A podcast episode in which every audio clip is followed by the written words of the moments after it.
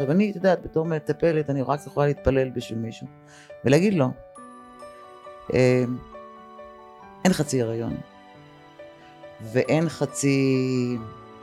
את יודעת מה, בשבילי גם אין חצי שווארמה. כאילו, לכי על זה עד הסוף. זהו זה. עכשיו, אם לא היית מפורסמת, אז לכי על זה עד הסוף בטיפול, לכי על זה עד הסוף. בסדנאות. אז זאת השאלה שלי. עכשיו, אנשים מאוד מפחדים לדבר על הטראומה. הוא אומר, אני לא רוצה לחזור אחורה, אני רוצה כרגע לנהל את חיי, ולא מעוניין לחזור ולחטט בפצעים, זה נורא כואב.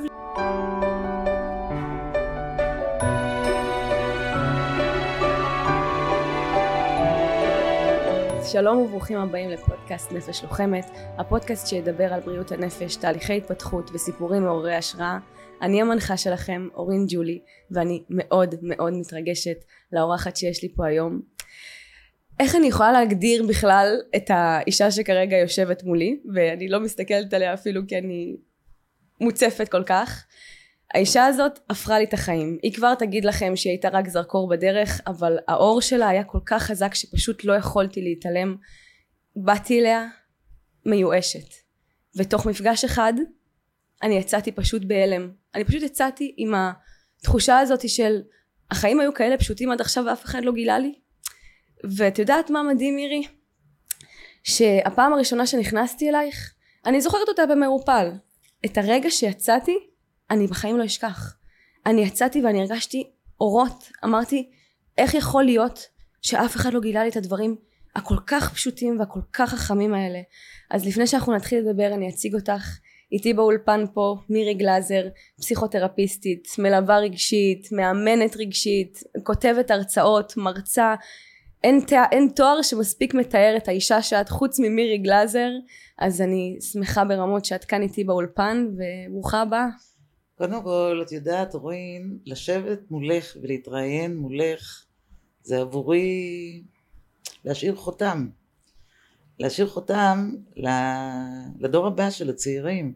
את יודעת, מישהי באה אליי לפני שנתיים, אה, עם הרבה עניינים של החיים, והלכה והתבהרה מולי שוב ושוב ושוב ושוב, והנה התלמידה הופכת להיות מורה בעצמה. וזה כל פעם מרגש אותי מחדש שאני רואה את הדור הצעיר עושה את זה. אה, ואני יודעת אה, שיהיה טוב בעולם כשאתם בדרך ושאתם תעשו המון החלמה בעולם הזה. זה מאוד מרגש אותי באותה מידה שאת מתרגשת. אז אה, אני רואה שאני כבר מתחילה עוד שנייה לבכות ואני רוצה להגיד לך שהפעם הראשונה בחיי השנייה אני אתן לך שהרגשתי נראית היה אצלך בחדר את ידעת בדיוק את רחשי ליבי את ראית אותי מעבר לכל האבק שכיסה את הזהב ואת אמרת לי בהתחלה אולי במפגש הראשון או השני אורין יש לך אינטואיציה של שדה. אמרתי לך מירי על מה את מדברת? אני מטומטמת אנשים עובדים עליי אני לא מבינה את החיים אני בבעיות כלכליות אני בבעיות נפשיות. איך את מדברת ככה בכלל? אני אענה לך. תראי את יודעת בתפיסה שלי אנחנו כולנו עם טראומות אה, מי יותר גדולה, מי יותר קטנה, אבל כולנו חווינו במהלך החיים שלנו כל מיני עניינים שבגללם, כל מיני תרחישים שבגללם הרגשנו את מה שהרגשנו. אז כשאני ראיתי אותך בפעם הראשונה, אה, ראיתי מישהי שפשוט אין לה כישורי חיים. רק כישורי חיים לא היה לך. הייתה לך חוכמה, והיה בך אור גדול, והייתה בך יכולת, והייתה בך אינטואיציה. ובסך הכל לא ידעת, לא היית בהירה, זה כל הסיפור.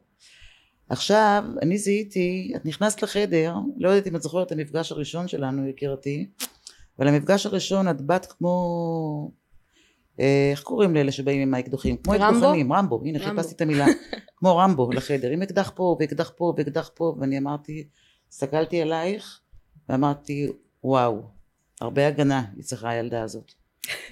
אה, דרך אגב זו פעם ראשונה בחיים למעט אה, בטירונות שלי שזה היה לפני 700 שנה שראיתי אקדח כאילו אה, ממש ואת יודעת איך קוראים למילה טראומה בעברית? לא. חובלה. וואו. זה מלשון חבלה שאירעה לכולנו בילדות שלנו נחבלנו לא באשמת מישהו אנחנו לא מאשימים מישהו אבל נחבלנו בדרך ולמה חובלה? חשבת על זה פעם? כי אני חושבת שטראומה או חובלה זה לא האירוע שקרה לך, זה לא ההתעללות המינית, זה לא המלחמה שקרתה. הטראומה היא פצע, היא הפצע שנוצר כתוצאה מאותו אירוע. ופצע... זה בהסבר, סליחה שאני קוטעת אותך, זה בהסבר הנכון של הדברים, אבל קוראים לזה חובלה בעברית כי בעצם בכל טראומה, חובלה, יש חבל. וואו. חבל. זאת אומרת השפה העברית היא שפה מקודשת. וואו. לך. שפה עברית היא שפה מקודשת, אין, אין דבר שאין לו משמעות, אין דבר שאין לו, שלא, שאי אפשר להקיש ממנו את החוכמה האדירה שיש לנו. ולכן כשנכנס אליי מישהו שאני רואה את הטראומה הזאת, אני מיד רואה גם את החבל. וואו. ואני יודעת שכמו שאני עזרתי לך, בוא נתחיל מזה שלי עזרו בעבר, כי אנחנו תמיד נותנים, מעבירים אנשים את הדרך שאנחנו בעצמנו אה, עברנו. אז כמו שלי עזרו בעבר, וכמו שמישהו ישב פעם מולי וזיהה את החבל שלי והוביל אותי בדרך, אז זה מה שאני בדיוק עשיתי איתך ממש. ולכן אני אומרת לך, ממי, זה לא אני, זאת את. זה אף פעם לא אנחנו המטפלים, זה אף פעם לא אנחנו המדריכים, זה אף פעם לא אנחנו המורים. אנחנו בסך הכל מעבירים אתכם בדרך שאנחנו הלכנו. ולכן מאמי את האור, אה. לא אני. טוב, אני לא חשבתי שאחרי שנתיים וחצי את יכולה להפתיע אותי ככה, ועוד בפחות מעשר דקות שאנחנו מדברות, אבל זאת את, ותמיד יש בך הפתעות ודברים לגלות. ובגלל שאני לא מגיעה במרכאות מהעולם הזה של בריאות הנפש, זה לא הייתה ההתמקצעות הראשונה שבחרתי, אני בכלל בחרתי בנשק והגנות מאוד מאוד כבדות, אז uh, אני רוצה להאמין שקהל המאזינים שלנו uh, כן אולי קצת מבין בדברים האלה, אבל אני רוצה רגע שניישר קו. מהי טראומה? והאם כל אחד חווה טראומה? אני חושבת שעניתי לזה בשאלה הקודמת, אבל אני ארחיב אם כן. את רוצה. אני רוצה את ההגדרה, כדי שאנשים יוכלו רגע לעשות סדר בראש שלהם. טראומה זה כל אירוע שחווינו במהלך חיינו, ושבהרגשה שלנו ניזוקנו, ושההשפעה של האירוע עלולה אה, להתמשך להרבה מאוד זמן אחר כך. זה בעצם ההגדרה של טראומה, זה יכול להיות תאונת דרכים, זה יכול להיות אירוע, זה יכול להיות אפילו חרם בכיתה א'. זאת אומרת זה לאו דווקא חייב להיות איזשהו משהו גרנדיוזי.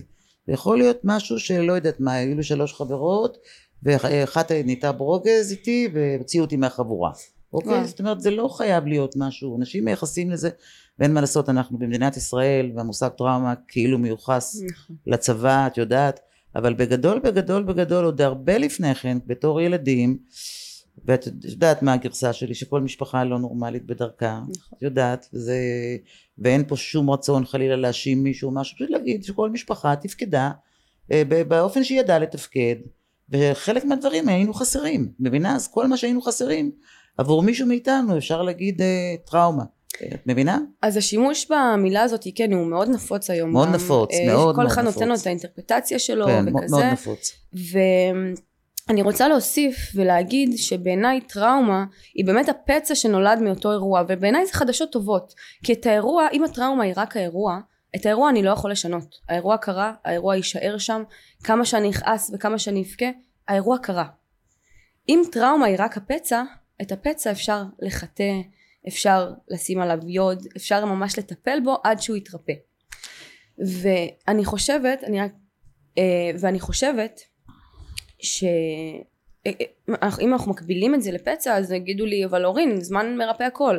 אבל בואי נסתכל רגע על הטבע של פצע. אז בואי אני אגיד לך שני דברים. בואי נלך כל אחד מדבר מעולמו. אני בגילי מדברת כבר על זמן. אה, ותכף נדבר על פצע. אז הזמן לא עושה שום דבר. הזמן רק עובר. אמת. אוקיי? אם אנחנו לא עושים משהו בתוך הזמן זמן לא עושה שום דבר. נכון שהזמן שעובר אז הכאב משנה תצורה וכל הדברים האלה ואם זה חלילה שכול אז הכאב כמו שאמרתי משנה תצורה אבל אם הייתה לי טראומה משמעותית בילדות שלי חוויה משמעותית בילדות שלי ואני רק מחכה שהזמן יעבור ושהכאב יתקהה אז ה, ה, כל מצב שאני אהיה בחיים אני אגיב מתוך המקום הזה. נכון. אוקיי לא משנה מה, זה יכול להיות בתור בסופר, זה יכול להיות בתור זה, זאת אומרת אני בעצם, אה, אה, אה, ריח יזכיר לי משהו, אה, מילה תזכיר לי משהו, לחץ יזכיר לי משהו, הזמן פה לא עוזר, נכון, אוקיי? אה, מה שעוזר זה דווקא באמת לפתוח את האירוע, לדבר עליו, לאבד אותו, אה, לבכות עליו, לכעוס עליו, נכון. לכעוס, לכעוס, לצרוח, לפרק זמן קצוב, את יודעת, ב, כן. לכעוס עשרים שנה. אה, כי, כי זה, זה, אני תמיד אומרת שאנחנו כמו בטבע. אה, אה, אתה חייב להאיר את, את, ה, את הדברים, אתה לא יודעת מה, כמו ירק שצומח וצריך אור, אז ככה אנחנו צריכים להוציא את הסודות שלנו אל האור. ווואלה, כשהם יוצאים לאור, קודם כל השמיים לא נופלים, בוא נתחיל מזה. אה, ומעבר לזה שהשמיים לא נופלים, אני חושבת שפשוט אלוהים נכנס לתמונה. אלוהים. זה נכנס. בדיוק ההפך. מבינה? בדיוק ההפך. אני- לא רק שהשמיים לא נופלים, פשוט אלוהים נכנס לתמונה. מדהים, ואני גם אגיד לך שבעיניי אני, אני רואה את זה בדיוק כמו פצע. גם זמן לא ירפא פצע, הוא ישאיר עליה אולי איזה צלקת מאוד עבה ומכוערת, שיהיה קצת יותר קשה לגשת אל הפצע הפתוח. אבל אם מישהו ילחץ לי עליו, אני עדיין ארגיש כאילו נפגעתי בפעם הראשונה, ואני אגיב כאילו נפגעתי בפעם הראשונה. ואם אני רגע פותחת את הפצע, מחטאת, מטפלת, מנקה, תופרת אותו, אז הוא יכול להחלים והגישה אליו כבר לא תהיה גישה זה אני אפעל ממקום אחר אבל ו- של מי הגישה, אורין? זאת שאלה. זה, זה בדיוק העניין יפה, הגישה היא שלך, היא לא של אף אחד אחר. זה בדיוק העניין כל עוד הפצע לא עבר איזשהו תהליך בדיוק. וריפוי הגישה היא של כולם בדיוק. ברגע שאני טיפלתי בו אני יודעת לשמור שלך. עליו הגישה היא רק שלי הגישה היא רק, המפתח אצלך יקירתי. בדיוק זה אני חושבת שזה מדהים ויש לי עוד שאלה חשובה האם את חושבת שפגיעות והצורך לפתוח את הסוד ולהוציא אותו החוצה ולהגיד היי חבר'ה אני נפגעתי זה משהו שהוא הכרחי כי כשאני ישבתי אצלך בפעם הראשונה או השנייה את אמרת לי ככה באסרטיביות שלך את אמרת לי אורין מותק אם את רוצה להיות עוד אייטם בחדשות אז תגידי שנפגעת מינית. את רוצה להביא שינוי לעולם? תגידי שאבא שלך עשה את זה. ואני ישבתי בשוק. אני אמרתי לך את משוגעת לגמרי. אין סיכוי בעולם שאני אוציא מהפה שלי שזה אבא שלי. את יודעת איזה מגעיל זה? את יודעת איך אני מרגישה מלוכלכת? זה אבא, אבא אמור לשמור על הבת שלו ובי הוא פגע מינית. ואת ישבת ושתקת וחייכת. שנתיים אחרי זה אני הוצאתי את זה בתקשורת שתי מיליון צפיות 95 אחוז של תגובות חיוביות ומאות אלפי הודעות של גם אני, גם אני, גם אני, גם אני. ולא רק שגיליתי שהאירוע שלי הוא וואו איזשהו אירוע מיוחד גיליתי שהאירוע הזה הוא כל כך נפוץ ויש לי חובה מוסרית להוציא את זה החוצה כדי למנוע מאנשים להיפגע אז השאלה שלי פה האם הפגיעות הזאת האם הרצון לשתף ולהוציא את הסוד זה משהו שהוא הכרחי לריפוי? אז אני אענה לך. תראי, כשאני הכרתי אותך, ממש לראשונה, אז את, את סיפרת לי, אני, את אני לא כל כך טובה באייטמים, אני לא, לא מהראות טלוויזיה, אז את אמרת לי שאת אייטם, נכון. בסדר? סיפרת לי שאת אייטם. עכשיו, מה זה אייטם? אייטם אה, זה כמו, בתקופה שלי היו עיתונים, היום הייתה חדשה, למחרת אותם עיתונים, אה, עוטפים דגים חוטפים דגים, נכון? אה, אז אייטם זה לדקה, לדקה, אז לכן אמרתי לך, את רוצה להיות אייטם או שאת רוצה לעשות תהליך? עכשיו זה שבגלל שאת מפורסמת, עשית את זה גם בטלוויזיה וגם בכלל, זה בעיניי אה, משרת מפני שיש כל כך הרבה ילדות במצב הזה שפוחדות לדבר כפי שאת פחדת לדבר כשהיית ילדה. והמטרה שלי הייתה שבעצם אם כבר עברת את זה, ובואי לא בחרת, לפחות מה... אה, הזה תצרי, תביא לעולם מזור. זאת אומרת שזה לא יהיה סתם, שלא, שלא נפלת על חרבך סתם, אוקיי? וואו. לא שנפלת, שהפילו אותך. ושוב, אנחנו לא מאשימים פה לא אבא ולא זה, אנחנו לא, זה לא מאשימים אף אחד. זה אף פעם לא אנחנו ממקום של רק האשמה מסתכלים על הנפגע ועל הצורך שלנו שהוא יחיה חיים נורמטיביים, שהוא יוכל לחיות, לבחור בחירות נכונות, שהוא יוכל לחיות בשביעות רצון, אין לי, אני תמיד אומרת שביעות רצון, אומרים לי אושר, שמו אושר, אני, את מכירה אותי פרקטית, אני אומרת בן אדם צריך לקום בבוקר ולהיות שבע רצון מה, מהחיים שלו, מסך החיים שלו, ולכולנו תמיד יש עניינים לפני, אחרי, במהלך, אנחנו לפני חתונה, אחרי חתונה, אנחנו תמיד עם כל מיני סידורים של החיים, כי אלה החיים, כי איך אמר מי שאמר, באנו לפה להשתלמות, לא לשבת על כיסא ים אה, ולעשות אה, לא יודעת מה, בנגים, כמו נכון. שקורה אה, לצערי בתקופה הזאת, מבינה? נכון.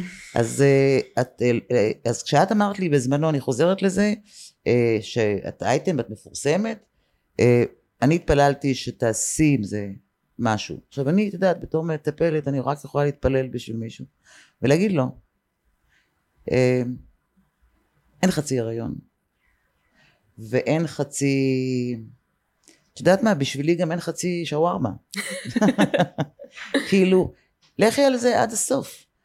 זהו זה. עכשיו, אם לא היית מפורסמת, אז לכי על זה עד הסוף בטיפול, לכי על זה עד הסוף בסדנאות. אז זאת השאלה שלי. עכשיו, אנשים מאוד מפחדים לדבר על הטראומה. הוא אומר, אני לא רוצה לחזור אחורה, אני רוצה כרגע לנהל את חיי, ולא מעוניין לחזור ולחטט בפצעים, זה נורא כואב לי, זה נורא...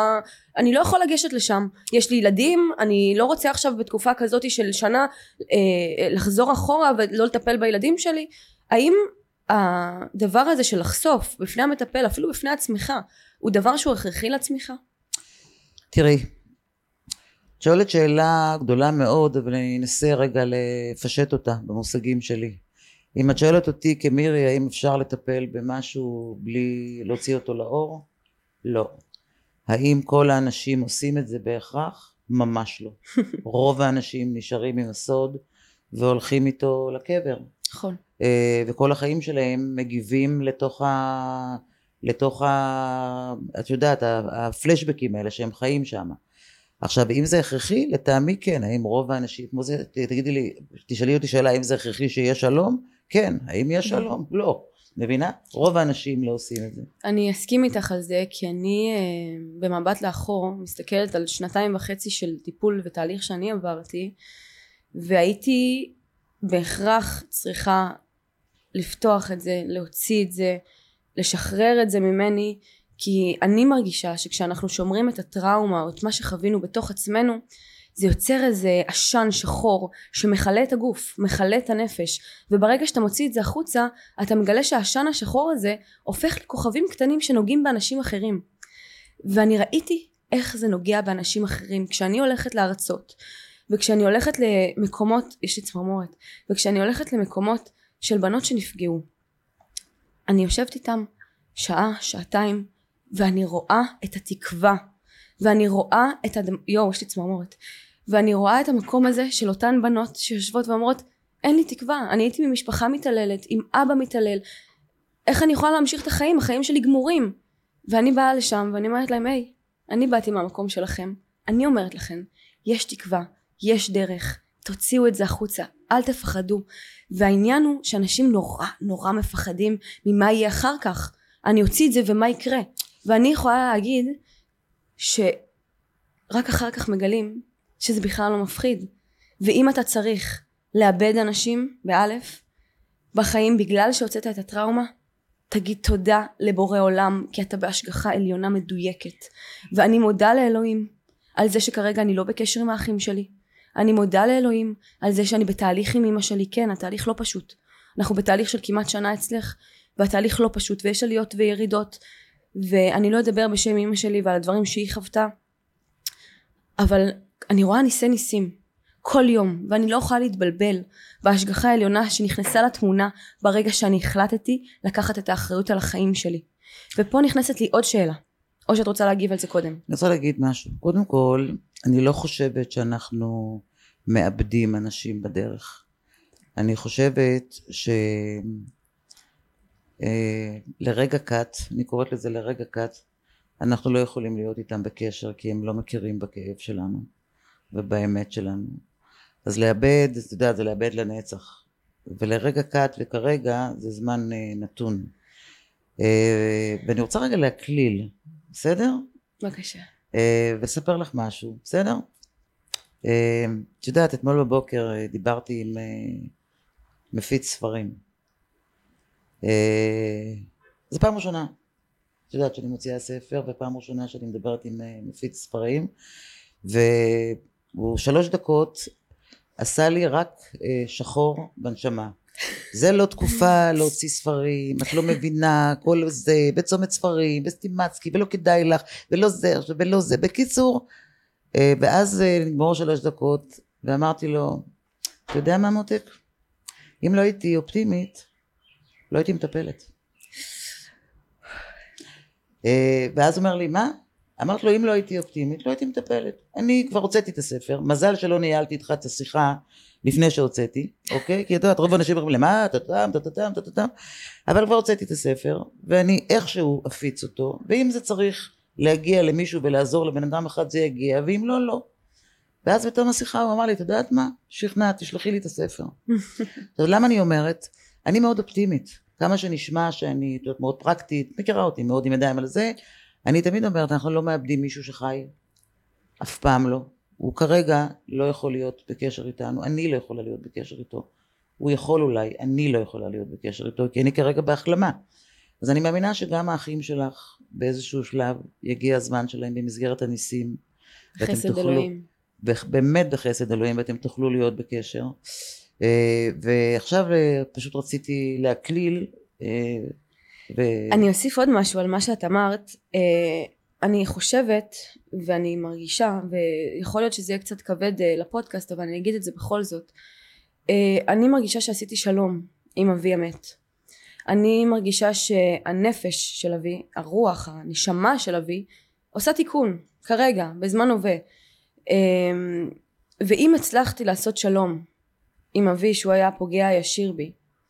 יש בי אמונה שלמה שאני יכולה לעשות שלום ותיקון עם האחים שלי. עם כל אחד בעולם. עם כל אחד. ו- ואני גם אה, אחר כך אני אספר לך על עוד uh, מקרים שכרגע עשיתי שלום עם אנשים שחשבתי שזה לא יקרה. כן, אבל אני רוצה להגיד ו- לך משהו, כן. אומרים, בסדר? אני רוצה להגיד לך משהו.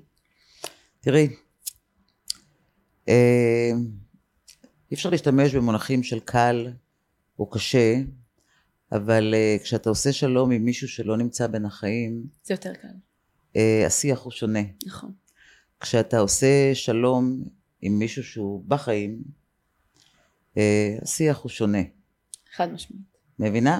אני יודעת את זה כי אני באה אלייך עם אמא ואני רואה את, ה, את הקושי שלי מולה וברור לי שהרבה יותר קל לי במרכאות אני אומרת מרכאות כפולות ומכופלות לספר לעצמי סיפורים על נפשו של אבי כדי לתת שקט לנפשי אבל אני, אני יודעת היום שאני תמיד פועלת ממקום של חמלה ואם האחים שלי יבואו ויגידו לי אורין בואי נשב לדבר אני לא אדחה אותם ואני לא אגיד להם לכו אני כועסת אני שונאת ובגלל זה כשאני אומרת לאבד זה גם לאבד לרגע לאבד לכמה שנים אבל יש בי אמונה שלמה שמה שצריך לקרות קורה ואני יכולה גם להגיד עוד גילוי נאות קטן אני מתפללת עליהם כל בוקר כל בוקר כשאני עושה שחרית ומדברת לאלוהים אני מבקשת ממנו שידאג להם. שידאג להם ושיחזרו אתכם להיות משפחה. מתוקנת. מאוחדת לראשונה. מתוקנת, כן, אני אשמח כן, למתוקנת. כן. זה לא פשוט ונכנסנו פה למקום עמוק ככה על ההתחלה. אז בואי תקלילי. אז אה, בוא נקליל.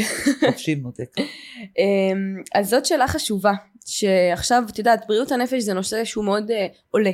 יש הרבה דברים שמדברים על ריפוי והילינג ו-NLP ומלא שיטות והרבה אנשים שבאים ואומרים למה אני צריך טיפול? אני צריך ללכת לשבת אצל פסיכולוג, לשלם לו 500 שקל לשעה, שיקשיב לי? אני יכול לבד. ומה תגידי על זה? תראי, אני אה, אומרת שכולנו, זאת ההנחת בסיס שלי, יהיו כאלה שלא יסכימו איתי, כולנו, יש חלק מסוים בעצמנו שאנחנו לא יכולים להגיע אליו בעצמנו. כי אם יכולנו להגיע בעצמנו לא הייתה נוצרת בעיה.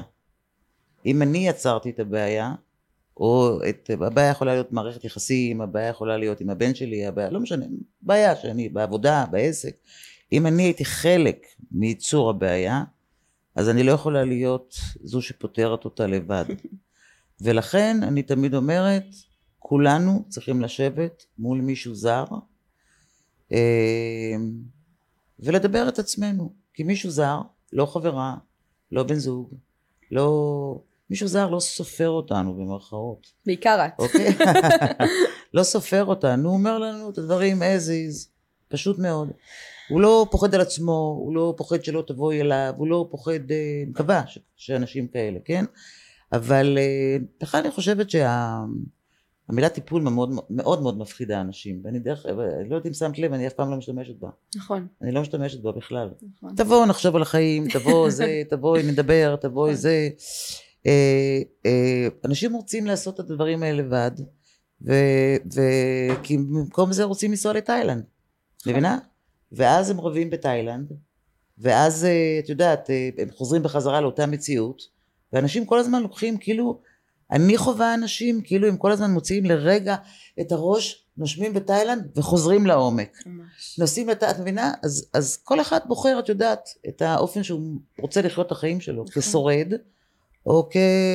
גם כחי. הולך לשיחה 2, 3, 4, וגם תאילנד אם הוא רוצה. נכון. זה לא במקום, את יודעת. אני, אני אוסיף ואגיד שאני חושבת בראש שיש מצב שאם יש לי בעיה במנוע ברכב, אולי אם אחרי חצי שנה, שנה, שאני אצליח ככה, את יודעת, לחפש מדריכים באינטרנט, להתקשר, לשאול אנשים מה אני עושה בזה, אולי, אולי, אולי אני אצליח לפתור את הבעיה אחרי שקלקלתי כל כך הרבה דברים קודם. אני אומרת, כולנו הולכים לאנשי מקצוע. אני, כשאני למדתי כושר, הולכת למאמן כושר, אני הולכת למטפל פנים למרות שאני יודעת להשתמש בתכשירים, אני הולכת למאפר ומעצב שיער שאני מאוד אוהבת, כי אני, אני יודעת לעשות את זה בעצמי, את- היום לעצמי עשיתי את הדברים, ובכל זאת אני הולכת לאיש מקצוע שהתמקצע בכלים האלה, כי יש לו ידע רחב יותר ממני, והוא יכול ללמד אותי דברים שאני אוכל אחרי זה לעשות לעצמי. והעניין הוא שאנשים לא מתייחסים ככה לנפש. וזה מדהים אותי. אתם הולכים שלוש פעמים בשבוע להתאמן, את הולכת לעשות דברים שהם בשגרה. איך הנפש שלך? הבסיס לכל החיים האלה, את לא הולכת להתאמן עליו. את לא הולכת ללמוד עליה. אני אענה לך. אני אענה לך. קודם כל נתת דוגמאות שכולם אנשים, אתה יודע, הולכים למאמן, הולכים לפה, הולכים, הולכים לדברים חיצוניים. נכון. קל נורא לשלם כסף על דברים חיצוניים, בסדר? נכון. אה, אבל אם אני מתיישבת אה, אצל מישהו ואומרת לו בוא תלמד אותי על הנפש שלי, אז אני קודם כל צריכה להודות לפני כן שאני תפוקה. ואת יודעת כמה קשה לאנשים להודות שהם לא מושלמים? וואו. בואי, אנחנו חיים בעולם של פוזה. את יודעת, אני, מירי גלאזר, כאילו, אני, אני, יש לי פגמים, כאילו, אני אלוהים הלא, לא? זה- יפה, אז לכן, משם אנשים לא הולכים. לא בגלל באמת כסף, ולא בגלל שהם יכולים לבד, זה לא בגלל הזה, זה בגלל שמעט מאוד אנשים יכולים לשבת מול מישהו ולהגיד, בואי נא, אני באי שפיות. מעט מאוד אנשים, כן. ושמה מתחיל, בכניעה הזאת, מתחיל בעצם המסע שלנו. כן, אבל זה לא ו- קשור לכסף, אני גם זה לא חושבת... קשור להיגיון גם, הורים. נכון, אני חושבת, אם אני מסתכלת על הכניעה הזאתי, ההפך המוחלט אליה היא ריכוז עצמי מאוד מאוד גבוה שאומר, אני יודע הכל. ואני לא אלך למטפל ואודה שאני לא יודע כלום על עצמי, כי זה הבסיס לחיים. אני, לפני שהלכתי לטיפול, מה זה? הייתי בטוחה שאני יודעת הכל, עובדת מחמש בבוקר עד 12 בלילה, מערכות יחסים אלימות ברמות, אה, עובדת על אוטומט, כל היום מתעצבנת על אנשים, אני יודעת הכל. הגעתי אלייך, ישבתי שעה, יצאתי מהחיים, אמרתי, אני לא ידעתי כלום. אבל את יודעת כיף. למה הגעת אליי? הנה התשובה ללמה אנשים לא הולכים. את יודעת למה הגעת אליי? מתוך אה, קריסת אגו מטורפת, לא, ייאוש מתוך אדיר. עייפות. עייפות. עייפות בלתי נסבלת. אוקיי? עייפות. את יודעת, אה, אה, כשהייתי בצבא היה לי חבר טוב שהיה בשבי הסורי. והוא סיפר לנו שאחד השיטות של ה... של ה... סיפר לנו, סיפר לנו לימים, כן? כשהייתי בצבא הוא היה, אני הייתי צעירה והוא היה נניח בן 40 ומשהו, כן? והוא סיפר לנו שאחת השיטות בשבי הסורי היה לעייף אותם. לעייף אותם ברמה כזאתי שהם היו מוכנים למכור את אימא שלהם, את אבא שלהם וגם את סודות המדינה. וואו. מרוב שהם היו עייפים, מבינה? לא בגלל שהם חלילה איבדו את הנאמנות למדינה. ובאותו אופן, בתפיסה שלי, אנשים שהם לא היו מושלמים לפני כן, ואת יודעת, מסתובבים בעולם, הם מושלמים ונהדרים ומקסימים והכול, הם לא מגיעים לטיפול רק אחרי שהם עייפים למוות, שהם מוכנים, לא משנה מה להתחיל לעשות, ובלבד שההרגשה הרעה תעבור.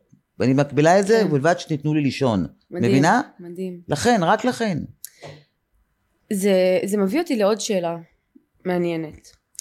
יש איזושהי תחושה בחברה שאם אתה מפורסם, עשיר, יפה, אין לך שום זכות להרגיש רע.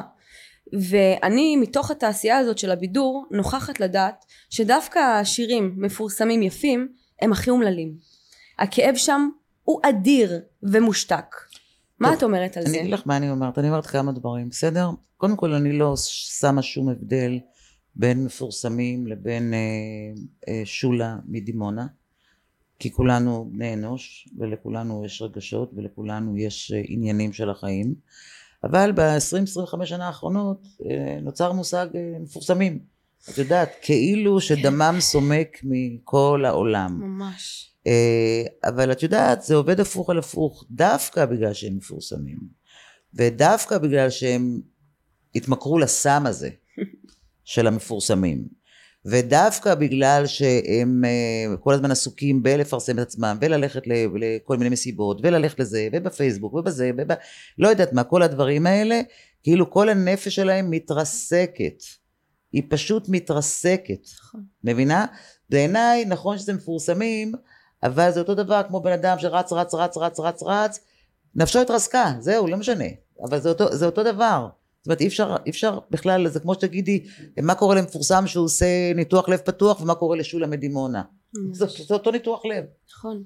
ואני אוסיף ואגיד שבעיניי יש גם איזשהו כובד וייאוש בלהחזיק את התמונה המושלמת הזאת. וואו, אני סבלתי ברמות.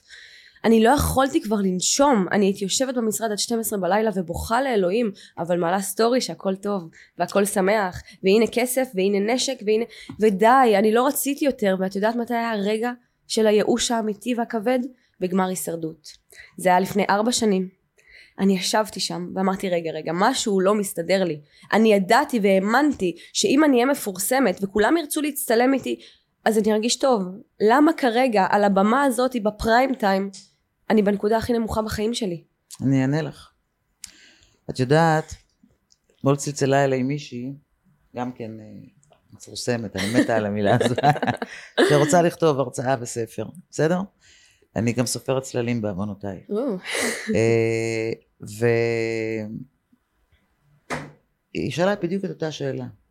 כאילו למה דקה כש... לפני שאני בשיא אני מרגישה כמו שאני מרגישה. ואני חושבת שכל המפורסמים, ושוב, אני לא עושה שום הבדל בין מפורסמים לאנשים רגילים, אה, שמחזיקים פוזה, נכון אוקיי? הם כאילו חיים בתוך, אה, לא יודעת מה, בתקופה שלי היה מילה שנקראת פוסטר. תוך פוסטר, תוך פוסטר, שהוא צריך להיות מהודק, צריך להיות זה. אה, עכשיו, אתם המפורסמים זה ככה, ולכי למישהו אחר אה, מהזה, שהוא מנכ"ל של איזה חברה, וטטטם, ויש לו את כל התארים המתאימים, והוא מרוויח מאה אלף שקל בחודש, גם הוא חי בתוך פוסטר, את מבינה? הוא לא יכול לזוז, אי אפשר לחיות בתוך פוסטר, אי אפשר, אי אפשר, החיים הם הרבה יותר אה, רטובים. אתה חייב לגעת בדברים, אתה חייב ל- לעבור דרכם, אתה חייב לבכות, אתה חייב לצחוק, אתה חייב... אז, אז אתה יכול לחיות בפוסטר פרק זמן קצוב.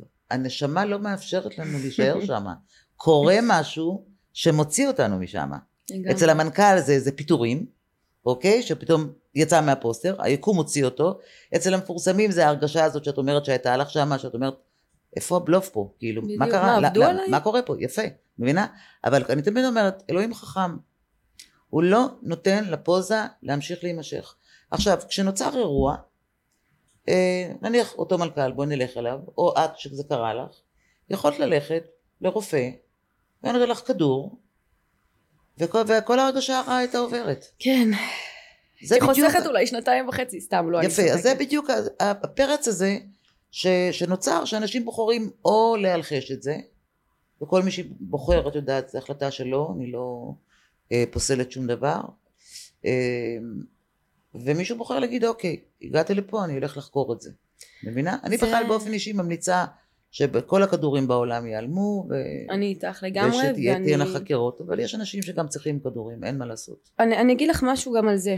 אני אשאל, אני אדבר על זה ואז אני אעבור לשאלה אחרת.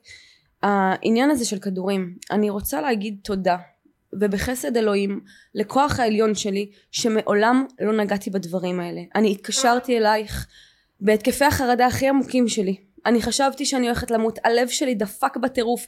גל ישב לידי והתקשרתי לך, אמרתי לך מירי אני רוצה לקחת משהו שיגרום לי להרגיש טוב, אני לא יכולה יותר. אמרת לי ממי תשהי בכאב.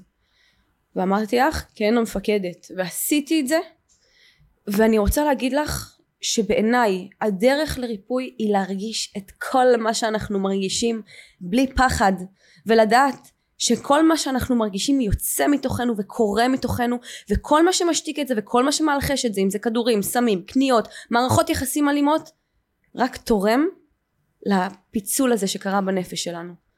תראי, את פותחת פה וואחד שער לעולם בכלל הרבה יותר גדול.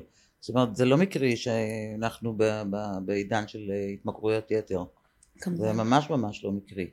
עכשיו את יודעת, אם מישהו היה אומר לי שאם לא, שהוא לוקח כדור עשרים שנה, נניח ציפרלקס לצורך העניין, הוא לוקח עשרים שנה והוא שמח, מאושר, שבע רצון ולא יודעת מה, ועושה את המשמעות שלו. אז אה, הייתי אומרת וואלה, כנראה יש עוד שיטות. אבל גם אלה שלוקחים את אותו כדור לא שמחים. גם הם אה, כואבים, גם הם בוכים, פחות, כי זה מלחש, אבל הם, יש להם הרגשה לא טובה. זאת אומרת, הכדור לא באמת פותר דברים. אוקיי, הוא מלחש אותם, את יודעת, הוא לא באמת כן. פותר דברים. אה, אז זה כבר עולם, את יודעת, חדש, שאני, שאני כל הזמן אומרת, אני אה, אה, חושבת ש...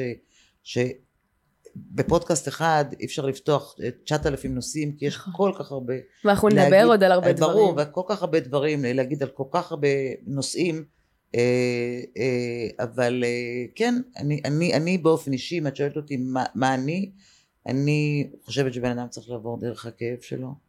אני תמיד אומרת שיש מנהרות בדרך לעיר האורות. וואו. חזק. אה, ויש מנהרות, כן, אין, אה, יש מנהרות, אה, ולא, אני, לא, לא מתים בתוך מנהרה, לא, ממש לא מתים, ממש לא. אני חושבת שלהתקף חרדה יש תפקיד, הוא בא להגיד אה, לך, אורין, משהו לא בסדר, תחקרי את זה, מבינה? משהו לא בסדר, תחקרי את זה. והתקף חרדה, לדעתי, אומר לאנשים,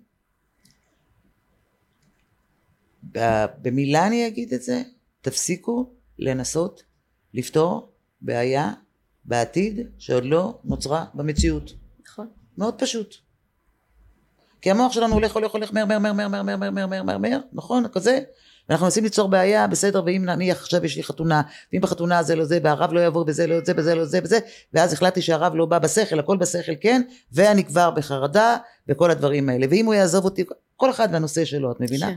זה למה שהתקפי חרדה באים המוח שלנו טס קדימה מפעיל את הרגשות שלנו ואנחנו בהתקף חרדה אומר תנוח שב רגע שב רגע בוא, בוא, בוא, בוא נתבונן, בוא נסתכל. עכשיו רוב האנשים פוחדים מזה. את יודעת כמה פעמים הייתי באיכילוב עם אנשים שחשבו שיש להם התקף לב והז- והזעיקו אותי ואני עכשיו לכי תגידי לבן אדם בהתקף ב- שחושב שיש לו התקף לב לא זה חרדה אז הייתי נוסעת איתם לאיכילוב אוקיי והייתי אומרת לו בדרך אחרי שזה נרד זה היה ברור לי שזה התקף חרדה. זה היה ברור כי הסימפטומים אותם סימפטומים לכן זה מרגיש מבהיל. הזיעה וה- והדפיקות לב ואת יודעת העוצמה הזאת הדמומיות בפנים. אז אה, זהו זה באשר ל... מדהים. אז אני אגיד לך עוד דבר, שהיום אה, אחרי שנתיים וחצי שאני איתך, בהתחלה החרדה והכאב והכעס וכל הרגשות האלה היו נראים לי מאיימים וסכנת חיים שאסור להרגיש אותם בגלל הדרך בה גדלתי ובגלל הדברים שאמרו לי שאסור לכעוס, אסור לריב וכזה. והיום אחרי שנתיים וחצי אם עולות uh, תחושות כאלה, קודם כל הן עולות הרבה פחות מן הסתם, אבל אם עולות תחושות כאלה אני ממש מתרגשת כי אני מבינה שיש פה שיעור, יש מה ללמוד, יש איפה להתפתח, ואת צריכה לראות אותי. אני לפעמים כועסת או כואבת, ואומרת יואו איזה כיף, איזה מרגש, כן, אני הולכת ללמוד? משהו. בדיוק ככה זה אבל אני מדהים. רגע להגיד משהו את יודעת אמ, אמרת מקודם שאנחנו ביחד שנתיים וחצי נכון. אה, וכשמישהו מאזין אז הוא אומר לעצמו וואו פעם בשבוע ללכת למישהו אה לא לא. באמת, לא דקה, במשך שנתיים וחצי, זה וואחד תיק, כאילו, מה, זה מפתח, זה תלות, זה זה, מאיפה אני אביא כסף, חשוב מה שאת אומרת. מאיפה, מאיפה זה, אז מאוד חשוב שנציין, וזה באמת בשביל כל העולם, וזה לאו דווקא אליי, לא חייבים ללכת למטפל פעם בשבוע. הולכים אליו שלושה חודשים, ארבעה חודשים, שנה, בסדר? נניח. פעם בשבוע, פעם בשבועיים, עושים את הבסיס, ואחר כך את ואני מתראות אחת ל... אני יכולה גם להגיד לך שאני חושבת שבהתחלה היינו נפגשות אחת לשבועיים, זה ירד לאחת לחודש, אחת לחודשיים. יפה, אז מאוד ו- חשוב שההיכרות הוא לא משך זמן הטיפול.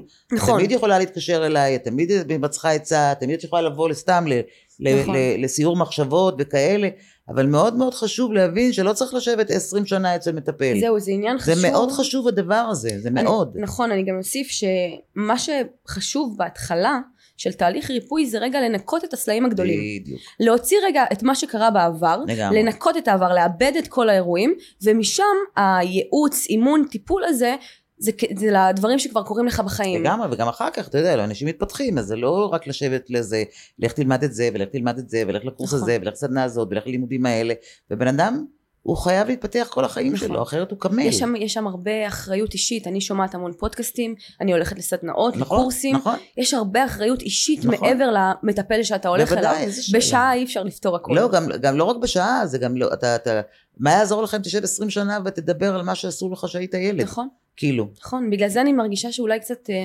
פסיכולוגיה, נקרא לזה במרכאות, איבדה מאמון הציבור, מאמון הציבור, כי אתה יושב מול פסיכולוג, והוא רוצה במרכאות שתגיע למסקנות בעצמך, ואתה מרגיש ששעה אתה רק דורך לעצמך לפצעים ואין פידבק. זה משהו שלי היה מאוד קשה בואי לא אה, ניכנס. אה, ב- ב- איך אומרים, לאזורים אה, מסוכנים. Mm. אה, הפסיכולוגים לא עשו שום דבר, לא, למעט לא. זה, ש... לא, אני אגיד לך, למעט זה, שהדור הזה הוא דור מאוד מהיר, הוא רוצה פתרון כאן עכשיו והרגע. את מבינה? נכון. אה, זה לא... זה כמו נכון. שהבשר לא עשה שום דבר, אה, יש טבעונים. את מבינה? אז אין... אה, נכון. הדור הזה הוא דור פשוט מהיר, אין אז- פה, אין... אז אני רוצה רגע לחזור לעניין הזה של מפורסמים. אוקיי. אנחנו, אני חושבת שאנחנו עדים לה- להרבה כתבות, ונקרא לזה במרכאות מרגשות, על המון מפורסמים שעברו המון דברים בילדותם. ואת יודעת אני רואה לפעמים קוראת את התגובות ואני רואה שמישהו כותב אה יאללה כל אחד ממציא סיפור בשביל לפרסם את עצמו וזה. ואני אומרת רגע חבר'ה זה לא נכון. כי בואו נבין רגע את המשפט המוחץ של מירי. אנחנו בנויים על חורבות או תפארת ילדותנו ולרוב זה חורבות. ולא סתם מפורסמים יש להם דווקא סיפורים כאלה של חרמות והתעללות והרבה מקומות שלא ראו אותם ואז הפיצוי שלהם הישיר הוא המקום הזה של תראו אותי הנה אני מפורסם הראיתי לכולכם שכולם רוצים להיות לידי אני יכול ואני מסוגל אז זה לא סתם שמפורסמים היו ילדים שקרה להם שם משהו ואני רוצה בהקשר לזה לשאול אילו עוד דפוסים בעינייך נולדים מתוך המקום הזה של טראומות כדי שאנשים יוכלו להבין רגע אם, אם אני עושה ככה אז אולי אני צריך לטפל בזה שואלת שאלה חכמה. Uh, תראי, קודם כל, שוב אני אומרת, אני לא עושה הפרדה בין מפורסמים לשאר בני אדם, אני חושבת שכולנו בנויים על חורבות. זו הייתה דוגמה כן, אבל uh, אני חושבת, ולכן אני מודה למפורסמים, ולכן יושבים אצלי מפורסמים, כי אני חושבת שהם uh, הם צועקים את הצעקה בגלל הדבר הזה. מבינה? כן. וכמו שנניח מפורסם יכול לעזור לי לתרום אה, מאה אלף שקל לאגודה למלחמה בסרטן, אוקיי? ומישהי אחרת יכולה להביא רק מאה שקל, אז אני אה, חושבת שמפורסמים עושים עבודה. אה, בזה שהם מספרים את הסיפור שלהם. נכון. אבל אם את שואלת אותי בכללי, בכללי לכל בן אדם יש סיפור בילדותו שמשם אה, הוא הסיק איזושהי מסקנה והלך לכיוון איזה דבר. אני אתן לך איזה דוגמה באנשי עסקים, בסדר? אה, מעט מאוד אנשי עסקים פגשתי שלא סיפרו לי על עוני גדול בילדותם. מעט מאוד, אוקיי? שהוא הבטיח, בחיים לא אשכח את הסיפור, מיליון ואחת סיפורים, שאיזה איש עסקים אחד אמר לי, לא אשכח אף פעם, ש... הייתי ילד קטן, אולי בן חמש, ואני זוכרת אימא שלי בוכה אצל המזכיר של המושב, שלא ינתק לנו את החשמל, ואני אז החלטתי שאני אהיה עשיר. אני אז החלטתי, זאת אומרת זה על אותו משקל, את מבינה? אז אחד בחר, כל אחד בחר איזושהי בחירה לא מודעת בילדות, לא שאנחנו זוכרים את זה, כן? אז, אה. אה, אז עכשיו יש לי שתי שאלות, אחת על העניין הזה של העשיר, אז יבואו אנשים ויגידו, אה, ah, אז זה, זה דבר טוב, בחרתי להיות עשיר, אני עובד למען הפרנסה שלי, אבל אני רוצה רגע לדייק את זה ולהגיד שהעשירים האלה, גם כשהם הגיעו לשפע הכלכלי הגדול, בוודאי. זה לא שהיה שקט בלב. ברור שלא, בוודאי שלא, איזה שאלה, למה את חושבת שהם הם באו לסדנה? בדיוק, ההתנהגות. הזאת רוקנה כן, אותם עד תהום. בוודאי, זה בוודאי. חשוב שאנשים יבינו את זה, זה לא שנהיית. עשיר אז הכל טוב. לא, לא, אני רק נתתי דוגמה שכמו שאת אומרת שהגעת לשיא הפרסום, ואת נכון, מבינה שזה בדיוק. רוקן אותך. אותו דבר בן אדם עשיר זה רוקן אותו. בן אדם לא משנה מה, החליט שהוא לוקח את ה... לא יודעת מה, את, ה, את השכל שלו, בסדר? לאיזשהו, והחליט שהוא הולך להיות לא יודעת מה, משהו מסוים, מדען, בסדר? במכון ויצמן. זאת אומרת כל אחד בעצם בחר בחירה לא מודעת לעשות משהו עם חוויית ילדותו, גם אם בכלל הוא לא זוכר איך שהוא בחר. מדהים. מבינה? הוא סתם החליט שהוא אוהב ללמוד, הלך ללמוד מנהל עסקים והחליט שהוא מתעשר. אבל בסוף בסוף בסוף, אם אנחנו חוזרים אחורה, כולנו בעצם בחרנו איזושהי בחירה לא מודעת לגבי החיים שלנו עוד בילדותנו. אני לעולם לא יעליבו אותי, אני לעולם לא יחסר לי כסף, אני לעולם לא אהיה שמנה, כל אחד עם הסיפור שלו, את מבינה? כן. אז מפורסמים, את שואלת אותי, כמו כולם, הם לא שונים מאותם אלה שהתעשרו, מאותם אלה שהחכימו, לא משנה מה. נכון. הם פשוט בגלל שהם, יש להם תהודה, כי הם בטלוויזיה והם בכל ה... ברשתות, הם הכל, אז יש להם יכולת אה, להביא את הכאב, במקרה הזה, ואת המזור, כי הכאב והמזור הם אותו מטבע. נכון. תמיד תזכרי את זה. זה העץ והפאלי, ממש. של אותו מטבע של, מטבע של עשרה שקלים. אה, לכדי מודעות, ואז הם כותבים, מי שכותב באני ואני ואני ואני ואני, ואז מצילים נפשות, את מבינה? נכון. כי הבן אדם אומר, מה, אם זה שאני מעריץ אותו עבר, אז הנה אני גם מספר את הסוד שלי. נכון. מבינה? ככה זה עובד. ואני יכולה להגיד לך שאני מרגישה שאחד השלבים המתקדמים בתהליך ריפוי זה להפוך את הכאב הזה שחווית לברכה. ולהפיק ממנו תועלת. כי אני רואה את כמויות האנשים שהולכים לטיפול בגלל שפתחתי את הסיפור שלי. שאומרות רגע אחי אבא דוד סבא עשה גם לי.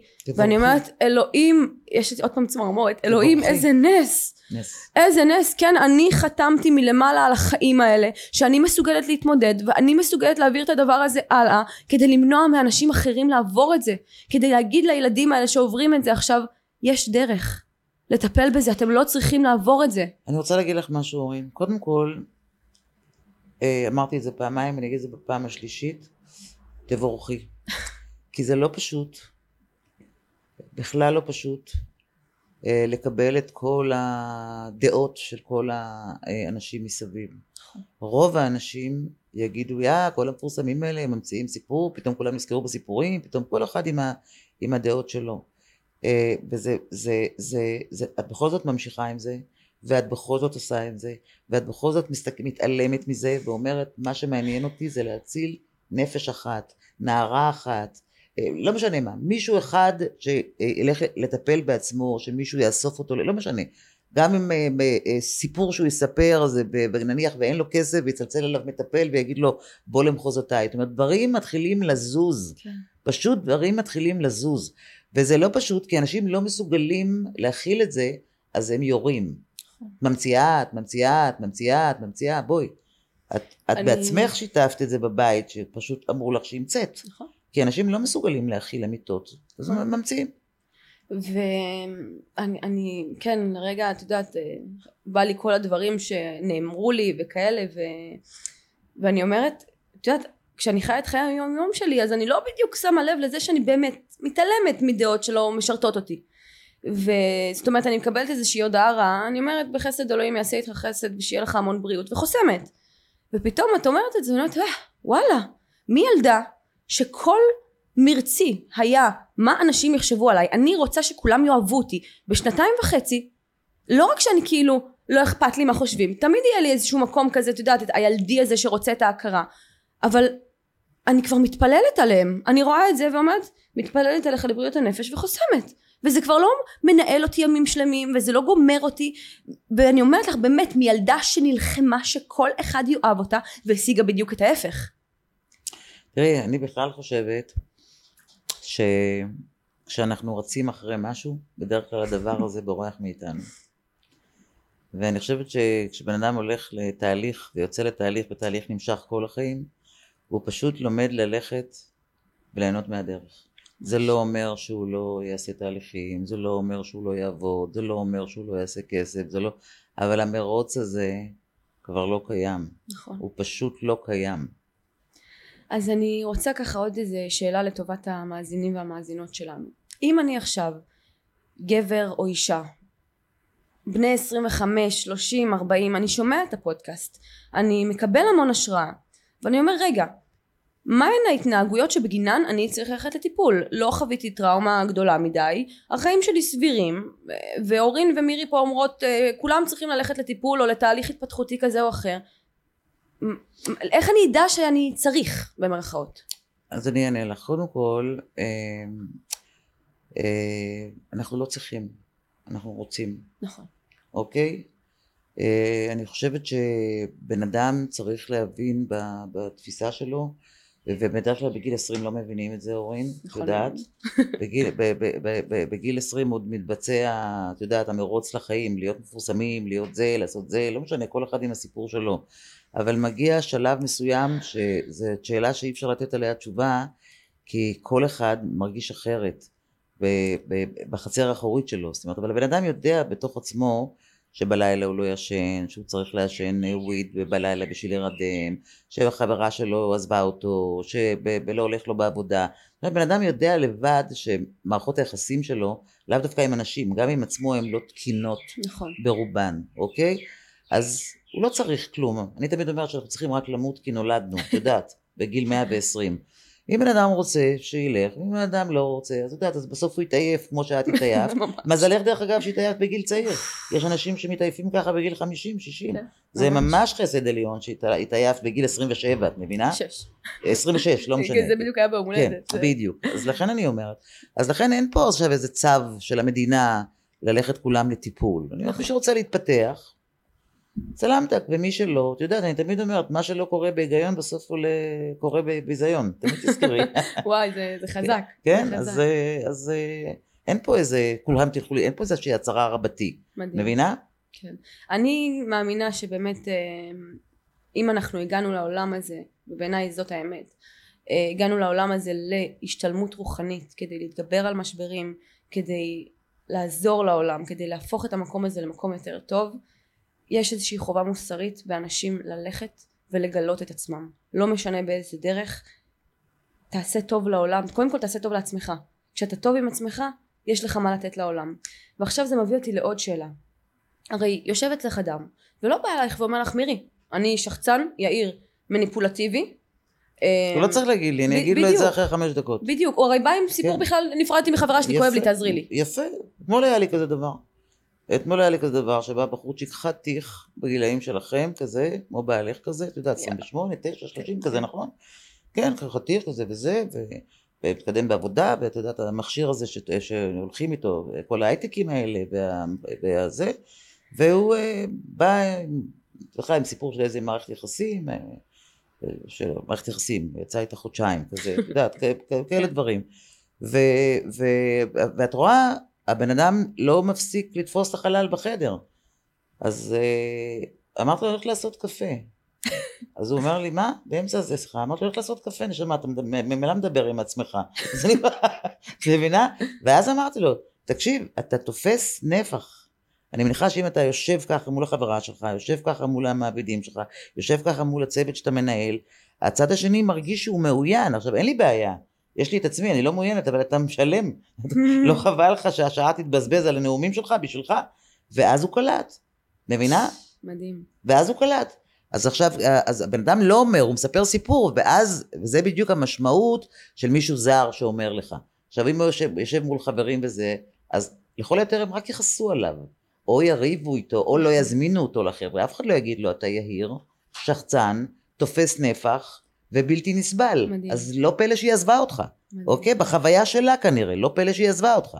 מבינה? מדהים. אה, לקראת סיום, אני רוצה לשאול, אנחנו תמיד אומרות, גם בפודקאסט אמרתי שאנחנו בנויים על חורבות התפארת ילדותנו.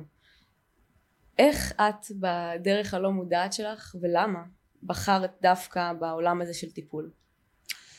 אורין, לא הזכרנו את הספר שלי בכלל, הבאתי לך אותו היום. נכון, נכון, אל תדאגי, אני מבטיחה שאני מזכירה אותו לא, בסוף. לא, לא קשור ו- ללא מבטיחה. אני אומרת שהספר הזה נולד בדיוק עם כל הסיפורים שלי על עצמי, גם בפנים יש, על החיים שלי. אני וואו. בכלל הגעתי, כן, כן, בוודאי, הספר הוא לא רק על אנשים אני- אחרים. זה הולכת להיות התורה שלי, הדבר הזה. כן, הספר הזה הוא בדיוק הסיפור הפרטי שלי. אני לא באמת חושבת שמישהו יכול להתעסק בעולם הטיפולי על כל גווניו ואסכולותיו, אם הוא לא חווה בעצמו אה, משברים גדולים מאוד במהלך ילדותו, ורק מהפצע הזה אתה יכול להיות כל כך אה, שליח של אור בעולם הזה. רק מהפצע הזה. עכשיו סקרנת מספרת- אותי עוד יותר לקרוא את הספר. ואני מספרת את זה בסדנאות, והיית בסדנאות שלי, ואני מספרת את זה בספר, ואני מספרת את זה לכל מי ששואל אותי מה שעה. אין לי בכלל בעיה עם זה. את יודעת מה עוד לא דיברנו? על הדבר החשוב ביותר, אולי. אה, אנחנו החלטנו לעזור לעולם, ומעבר לסדנאות המדהימות ומשנות החיים שאת עושה, את אה, מלמדת אותי לעשות סדנאות. נכון? ואנחנו עושות סדנה ביחד, נכון. בעזרת השם ב-28 לתשיעי, סדנה ראשונה שנקראת נפש לוחמת. ואני מאוד מאוד מתרגשת לעשות את זה איתך. בשמחה גדולה, אבל איפה שאני יכולה לפלס לך דרך עד שתעופי לבד, את יודעת שזה באהבה גדולה. כי המטרה היא ממלא, שבסוף נעוף לבד ונעיף אחרים. מדהים. אוקיי? נעוף ונעיף. לגמרי. אז עכשיו כתבתי לך משהו קטן, אלוהים תעזור לי לא לבכות, ואם אני בוכה... טוב. אז uh, קצת בנימה אישית, וגם פה כתבתי, אני מקווה שאני לא אבכה, אבל אני לא מבטיחה. הרגע שנכנסתי בדלת שלך, זה היה אחד הרגעים היחידים בחיי שהרגשתי נראית. גרמת לי להרגיש שכל ההתנהגויות האלה, שכל כך התביישתי בהן, הן לא אשמתי והן ברות תיקון. אמרת לי את מה שרציתי לעשות כל חיי. שאני לא תפוקה, שעברתי דברים קשים, אבל יש דרך לרפא ויש דרך לתקן. הוצאת אותי מהשאול רק כי הדלקת את הפנס. סליחה רגע. טוב, זה השלב שאני כבר אה, בוכה, כן? זה התעללות בקשישים. סליחה. אורן. בכנות האדירה שלך נתת לי בראש כשהייתי צריכה להתעורר. עשית לי זום אאוט על סיטואציות כשאני התעסקתי בטפל. את יודעת כמה רציתי לעשות את הפודקאסט הזה, את הסדנאות, את, הס- את ההרצאות, וזה נדחה כי זה עדיין לא היה מדויק. והיום אני יושבת מולך ואני מרגישה שזה מדויק, שזה נכון, שיש לנו מה לתת לעולם, ואני רוצה שהמאזינים שלנו, אם הם אה, נתרמו מהפרק הזה, והרגישו שהם רוצים ללמוד עוד ולשמוע עוד דברים על הצבת גבולות, על איך לנהל את החיים, תגיבו למטה, תשתפו את הפרק. אני רוצה שזה יגיע לעוד אנשים, אני רוצה להביא את הריפוי הזה לעולם, אני רוצה להביא אותך לעולם. ואם אתם באמת אה, תתערמו מהדבר הזה, אני אשמח שתגיבו, שאנחנו נעשה עוד פרקים ביחד. ומירי, אני, את יודעת, אני אומרת לך את זה אולי שלושת אלפים פעם ביום, תודה. תודה, בחסד אלוהים הגעתי לפתח דלתך, ואני לא מתכוונת לצאת. ו, ופשוט, אה, אורינוש, תודה. את אור גדול, ממילי. תודה לך. אני ממש ממש ממש התרגשתי להיות הספתח שלך. זה מרגש אותי מאוד, ממילי שלי. באמת. אני אוהבת אותך מאוד. ציון. ותודה לכם שהאזנתם, אני מקווה מאוד שנתרמתם מהפרק הזה. אם אהבתם, שתפו לחברים, אל תשמרו לעצמכם, ריפוי זה משהו שמפיצים, ונתראה בפודקאסט הבא של נפש לוחמת. אוהבת אתכם.